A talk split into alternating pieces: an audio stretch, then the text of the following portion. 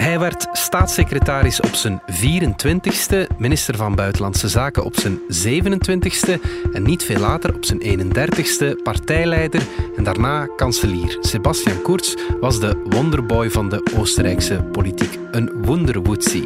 Een voorbeeld ook voor alle Europese centrumrechtse politici die populistisch rechts de wind uit de zeilen willen nemen. Maar Sebastian Kurz is van zijn voetstuk gevallen. Kwam hij ten val en staat hij straks weer gewoon terugrecht? Het is donderdag 21 oktober. Mijn naam is Alexander Lippenveld en dit is vandaag de dagelijkse podcast van de Standaard.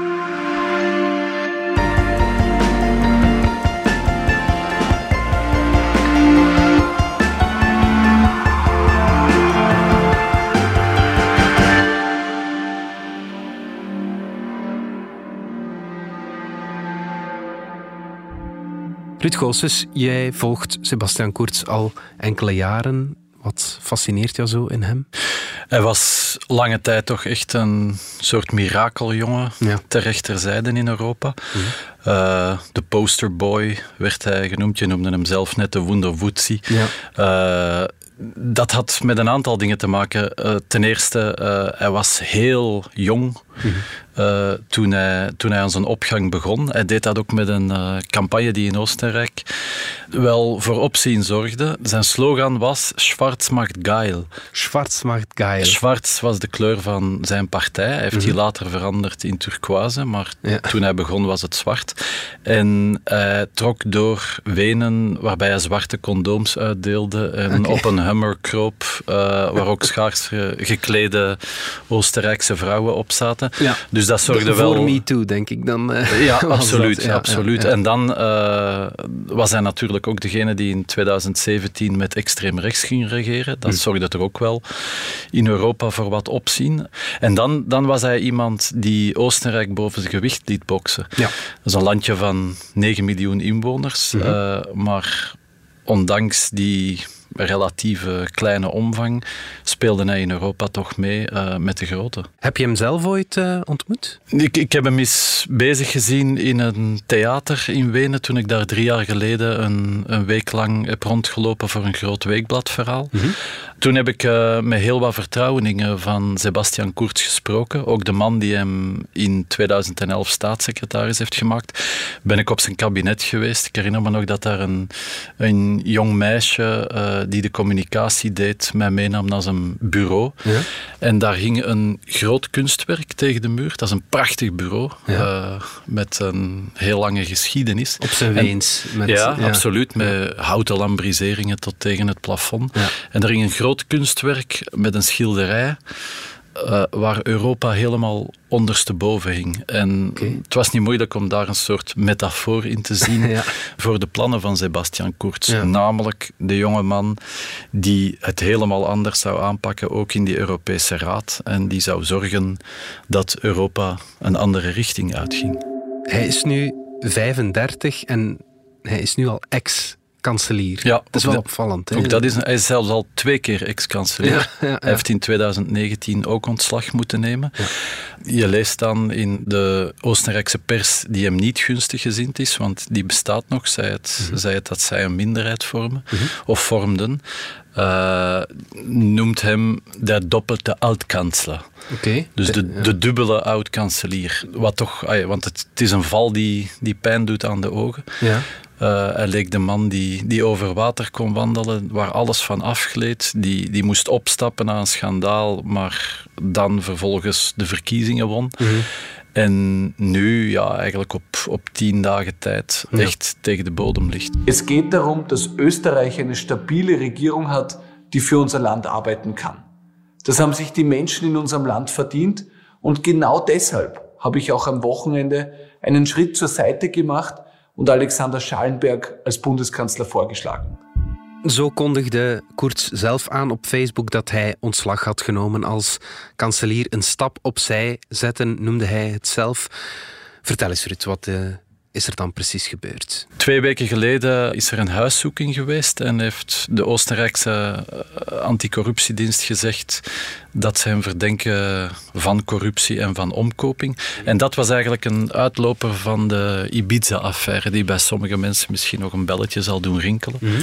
Twee jaar geleden lekte er een video uit waarop de leider van extreem rechts, mhm. Heinz Christian Strache, samen zit in een villa en duchtig aan de wijn gaat met een nichtje van een Russische oligarch. Mhm daar ontspinnen zich van allerlei gesprekken en zegt Strache onder meer als jullie de Kronenzeitung, de belangrijkste tabloid, kopen mhm. en ons een duwtje in de rug geven, dan zullen er na de verkiezingen ook dingen jullie kant uitkomen. Versta overheidsopdrachten. Ja. Hij vertelt daar nog andere dingen over de linken tussen het zakenleven en de Oostenrijkse politiek en dat leidt niet alleen tot de val van de regering, kort, maar ook tot een gerechtelijk onderzoek naar de linken tussen de bedrijfswereld, bijvoorbeeld de casinobedrijven, ja. en extreem rechts. En in de loop van dat onderzoek nemen de anticorruptiediensten op een bepaald moment ook een aantal vertrouwelingen van Kurz in het vizier. En een van die mensen, Thomas Schmidt, die jarenlang echt vlak naast Koerts heeft gewerkt, moet op een bepaald moment zijn mobiele telefoon inleveren. Mhm. Wist hij nog op, op tijd, uh, maar niet, niet zo goed. tijd genoeg, ja. SMS't nog naar vertrouwelingen van geen probleem en telefoon is gewist, maar de onderzoekers slagen er toch in om daar nog uh, eh, 300.000 chatberichten uit te halen. Ja. En dat was ergens eind 2019. En die zijn ze dus stelselmatig aan het doornemen.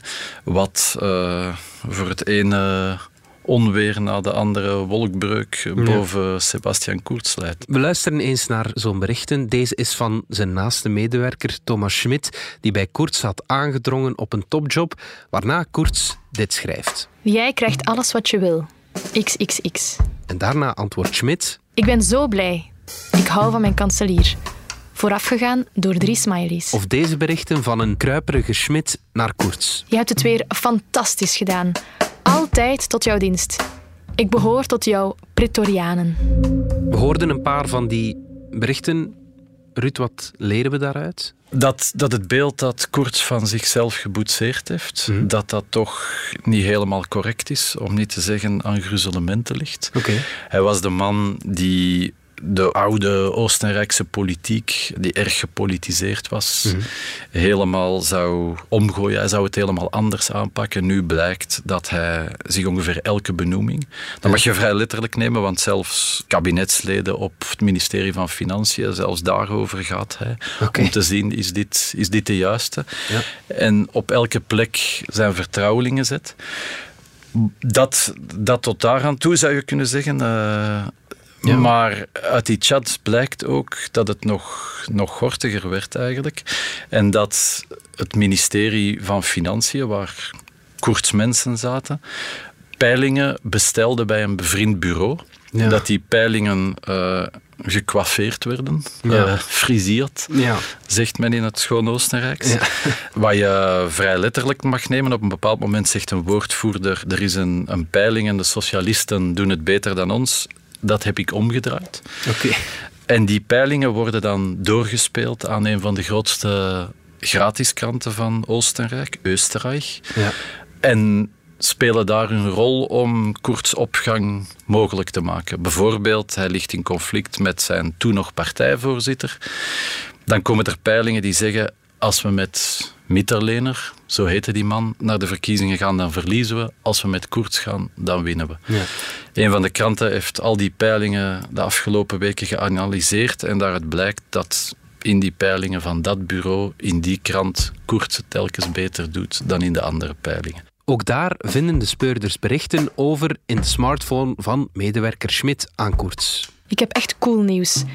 Het volledige onderzoek zal nu naar Bindshop gaan. Bindshop is het bevriende peilingsbureau. Daarmee krijgen we peilingen zoals we besproken hebben. Dus die hebben echt een rol gespeeld om, zijn, om hem groot te maken. En dan, dan heb je nog een, daaraan verwante case. En dat is het feit dat, dat men reclame eigenlijk inzet om, of advertenties in kranten en op websites inzet om positieve berichtgeving af te dwingen. Ja. Je, je ziet dat de drie grootste tabloids, dat die echt overspoeld worden de afgelopen jaren met advertenties die rechtstreeks van de ministeries komen. In de laatste regering, vorig jaar, uh, kwam 95% van de advertenties van regeringsdepartementen van ÖVP-departementen van de partij van Koert. 95 procent? 5 procent kwam van de Groenen. Ja. Dus daar, daar kwam al het geld vandaan. En dat, dat werd dan ook gebruikt om, om tegen hoofdredacteurs die in Oostenrijk, dat is ook misschien een beetje gek, vaak ook de eigenaar van hun krant zijn, ja. om die onder druk te zetten en te zeggen van uh, het nieuws mag, mag wat positiever. Je ziet ook een van die woordvoerders sms't op een bepaald moment naar Thomas Schmidt, dus de man wiens telefoon men te pakken heeft gekregen, zegt van ja, mijn minister is naar Brussel geweest en in tegenstelling tot wat overeengekomen was, verschijnt daar maar geen artikel over. Ja. En dan antwoordt Schmidt, ja, maar dat, dat, is, dat is eigenlijk normaal, uh, die hebben nog geen geld gekregen. dus het, het, het, is echt wel, het is, het is, het is choquant en ook heel... Uh, ja, het moet nogal schaamtelijk zijn als, als dat allemaal op de straatstenen ligt. En daar ligt het nu. Heb je zo nog een voorbeeld van zijn manier van werken? Een van de dingen die toch wel toont hoe hard hij het soms durft spelen, is een conflict met de secretaris-generaal van de Oostenrijkse bisschoppenconferentie. Ja. Die heeft op het moment uh, waarop Koert zegt van misschien moeten we gevaarlijke asielzoekers preventief opsluiten, mhm. heeft hij daar stevige kritiek op. Vergelijkt, vergelijkt dat soort plannen zelfs met de jaren dertig, mhm. met uh, de nazi-tijd. En dan uh, stuurt Kurz Thomas Schmidt erop af en uh, zegt hij bitte vol gas geven. Mhm. Dus geef maar eens goed gas en wordt er afgesproken dat hij het gunstige belastingregime van de Oostenrijkse kerk uh, eventueel kan afschaffen. Ja. En dan achteraf bericht Schmidt, ja, uh, hij, hij, werd bleek, hij begon te beven. Ja. En dan stuurt Koorts terug, enorm bedankt. Hoe kan dit in een democratie in Europa, Ruud? Ja, dan zou je bijna eh, in de Oostenrijkse volksziel moeten afdalen. Ja. Ehm, het, je kan niet zeggen dat alles met Koert begonnen is. Mhm. Eh, bijvoorbeeld heel dat systeem met, uh, met reclame waarmee uh, goed nieuws wordt afgedwongen of, of, of waarmee men goed nieuws probeert te versieren, dat, dat bestond ook al voor hem. Mm. Een van zijn voorgangers, Werner Feynman, heeft daar ook een gerechtelijk onderzoek voor aan zijn been gehad, dat uiteindelijk op niks is uitgedraaid. Maar dat bestond al. Alleen zie je dat onder Koert en toen, zij, toen hij en, en, zijn team aan de macht kwamen, dat dat ja, werd opgedreven. En dat, dat is natuurlijk pijnlijk als iemand omdat, omdat hij net iemand was die zei: Ik ga dat, ik ga dat veranderen. Ik, mhm. ik ben iets anders. Ik, ik, ben, ik ben niet alleen jong, maar ik ben ook anders dan heel die generatie voor mij. Ja. En, en het is ook. Ja, ik denk dat wie zou graag hebben dat, dat al zijn berichten op straat liggen? Niemand. Maar in dit geval uh, zijn, de, zijn de grofheden ook wel. En hij noemt zijn voorganger een ars. Ja. Je dat, hoeft dat niet te vertalen. Oké. Eh, hij haalt uit naar ÖVP'ers van de, van de vorige generatie. Dat zijn allemaal zagenventen.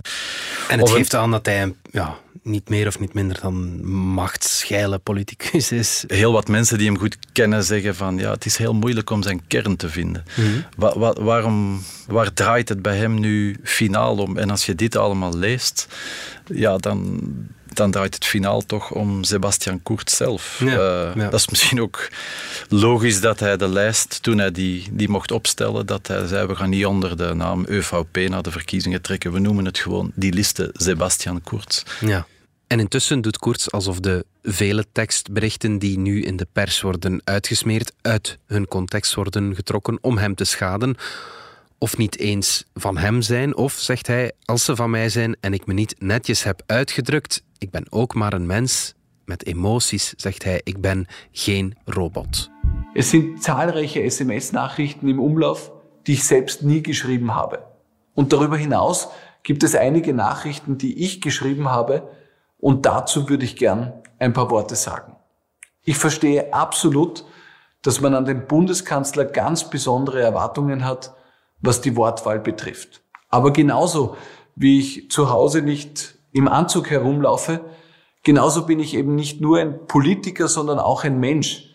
Ich bin kein Roboter, sondern ein Mensch mit Fehlern, mit Emotionen und ja, leider manchmal auch mit Formulierungen, die ich öffentlich nicht verwenden würde. Voor we verder gaan over Oostenrijk en de impact op de rest van de Europese Unie van dit schandaal, vraag ik even uw aandacht voor een kleine boodschap van de makers van Radar, onze cultuurpodcast. Je denkt misschien, ah, reclame, snel doorspoelen. Maar ik zou het niet doen, want ik zit hier speciaal voor jou, omdat het eigenlijk zonde zou zijn dat je het zou missen. Ik heb het over de nieuwe aflevering van Radar, onze wekelijkse cultuurpodcast. En we gaan het hebben over Coldplay. Misschien ben je fan, misschien ook totaal niet, want dat is een van de populairste bands ter wereld. Maar tegelijk wordt die groep zo intens gehaat. Hoe komt het dat Chris Martin en zo ook zo hard op de zenuwen kunnen werken? Je hebt het misschien ook al afgevraagd. Wel, cultuurredactrice Inge Schelstraten heeft daar een glashelder uitleg voor. En dan Adil El Arbi en Bilal Falla, twee Vlamingen die met Bad Boys for Life ja, misschien wel de meest succesvolle Amerikaanse film van 2020 maakten, die regisseren nu mee aan een nieuwe tv-serie, Grond. Meteen ook de eerste Vlaamse fictiereeks die inkijk geeft in het leven van moslims in Molenbeek. En ja, is Grond even flitsend als de films van Adil en Bilal. Onze mediaredactrice Valerie Droeve die vertelt er mij alles over. En jou dus ook, zaterdag in Radar. Radar. Ruud, een paar jaar geleden keek de Europese Volkspartij, de EVP, vol belangstelling naar Koerts. Hij zou de man zijn die ja, het lichtend voorbeeld moet zijn voor alle andere christendemocratische partijen in Europa. Hè? Toch, toch bij een uh, heel belangrijk deel van die volkspartij. In Duitsland waren er uh, heel veel uh, christendemocraten eerder aan de, aan de rechterkant die zeiden ja, we hebben niemand zoals Koerts nodig. Ja. Onlangs nog net, net voor dit schandaal uitbrak, zei de voorzitter van de CDU-jongeren, dat is wat we nodig hebben in Duitsland. Ja. Maar ook in de rest van Europa. Kurz had uitstekende relaties met Viktor Orban in, in Hongarije. Mm -hmm. Maar ook andere eerder rechtse christendemocraten zagen hem heel erg zitten. Ik herinner mij dat ik drie jaar geleden na de, de fractiedagen van de EVP met, die niet toegankelijk zijn voor, voor, de, voor de pers, mm -hmm. met Ivo Belet sprak en dat hij zei, ja, Kurz was hier uh, een van de grote sterren, omdat hij zich in de markt zette als de man die West- en Oost-Europa, Oostenrijk ligt mooi in het midden, ja wat aan de praat kan houden en die zorgt dat heel dat project niet uit elkaar vliegt. Manfred Weber, die de campagne van de EVP trok in 2019, zei hij, hij moet een maatstaf worden voor hoe wij het aanpakken. Dus ja, dat was iemand die bewees dat EVP'ers, zelfs al werden ze opgejaagd door populisten, toch nog een verkiezing konden winnen. Ja. Dus is het niet zo gek dat daar, dat daar ook wel naar gekeken werd. Alleen blijkt nu dat... Dat hij zijn verkiezingen gewoon ja, gekocht heeft. Dat dat toch een belangrijke rol heeft gespeeld, ja. ja, ja Wat is dan de, ja, de kern van zijn succesrecept? Wel, dat moet ik eigenlijk niet eens zelf verzinnen, want dat heeft hij neergeschreven in een nota voor hij voor het eerst partijleider werd ja. en voor hij kanselier werd. Nota die helaas voor hem ook is uitgelekt. Mm. Uh, die heette Project Ballhausplatz, naar mm. de plek waar dat de kanselier in Oostenrijk huist. En daar stond in, we moeten de FPE-thema's, dus de thema's van extreem rechts, overnemen, maar we moeten dat op een modernere, beschaafdere manier doen. Ja. En daar was Kurz meesterlijk in en dat heeft electoraal dan ook goed gewerkt. Valt hij eigenlijk met iemand te vergelijken? Maar toen ik hem in, in Wenen bezig zag, uh, geïnterviewd door de hoofdredacteur van Die Zeit, mm -hmm deed hij mij heel vaak aan Theo Franke denken. Uh, omdat hij ook een meester van het hondenfluitje is. Ik, ik, kreeg daar een vraag over het Amerikaanse asielbeleid. Trump was toen aan de macht. Kinderen werden gescheiden van hun ouders. Dan zei hij niet, ik ben het daar uh, niet mee eens. Maar dan vroeg hij van, ja, maar kloppen die berichten wel? Ja. Of dan kwam de ontwikkelingshulp aan Afrika ter sprake. En dan zei hij niet dat hij er komaf mee wilde maken, maar zei hij wel van, ja, maar... Uh, wat heeft dat eigenlijk opgebracht? Hmm. Als, als je op een lezing van, van Theo Franke was in die tijd, dan zei hij niet ik steun Trump, maar dan zei hij ik vind de kritiek op Trump overdreven. Hmm dat zijn van die boodschappen die de goede verstaander dan wel weet te begrijpen. Ja, ja. Doet hij jou nu nog aan Theo Franken denken, na heel dit schandaal? Als je het mij nu vraagt, dan zou ik toch hem eerder in de liga van uh, Viktor Orban zetten. Okay. Namelijk de media naar je hand proberen zetten. Mhm het gerecht heel actief beginnen tegenwerken. Ja. Dat zijn toch dingen die we... de grenzen opzoeken eh, vooral. Ja, De, de, grenzen van de liberale democratie opzoeken. En dat zijn toch dingen die we de afgelopen jaren vooral in Hongarije hebben gezien. Mhm, mhm, mhm. Is dit het einde van Koerts? Ik denk toch dat het heel moeilijk wordt om dit uit te vegen. Want uh, op dit moment is hij nog niet ja, gecapituleerd. Hè? Nee, hij zegt niet, ik ben, ik ben weg en ik ga andere dingen doen in mijn leven. Hij heeft gezegd, uh, ik, ik vertrek als kanselier. En hij zit in het parlement als fractievoorzitter. Hij leidt zijn partij nog. Ja. Partij Oopman noemt men dat in, in Oostenrijk. En zijn strategie is om het, om het even aan te kijken. Maar ja, er zijn nog heel veel berichten die niet zijn bovengekomen uit die chats. Mhm. Er zijn nog dingen die voorwerp van het onderzoek kunnen worden. Bijvoorbeeld in 2017 gaf hij dubbel zoveel uit als wettelijk toegelaten. Mhm. Hij heeft toen 12 miljoen euro gespendeerd, terwijl de limiet op 7 miljoen lag. Mhm. Waar kwam dat geld precies vandaan? Stond daar iets tegenover? Dus dat zijn toch dingen die het moeilijk kunnen maken. Bovendien zie je ook voor het eerst in vier, vijf jaar dat er kritische geluiden uit zijn eigen partij komen. Ja, oké. Ik, ik, las eh, een van de voorbije dagen dat een van de regionale voorzitters zei van ja, dit is een affaire die, die meerdere verkiezingen kan meegaan. Mm Versta een, een terugkeer dat dat wordt toch moeilijk. Maar in het weekbladstuk dat ik een paar jaar geleden schreef, was de eerste paragraaf onderschat Sebastian Kurz nooit. Dus helemaal uitsluiten uh, zal ik dan ook maar niet doen. Goed. Ruud Goossens, dankjewel. Enorm bedankt. Dit was vandaag de dagelijkse podcast van De Standaard. Bedankt voor het luisteren. Ken je trouwens DS Podcast al, de podcast-app van De Standaard? Daar luister je niet alleen naar onze journalistieke reeksen, je krijgt ook elke week een eigenhandige selectie van de beste nieuwe podcasts op de markt. Alle credits van de podcast die je net hoorde vind je op standaard.be-podcast. Reageren kan via podcast.standaard.be. Morgen zijn we opnieuw.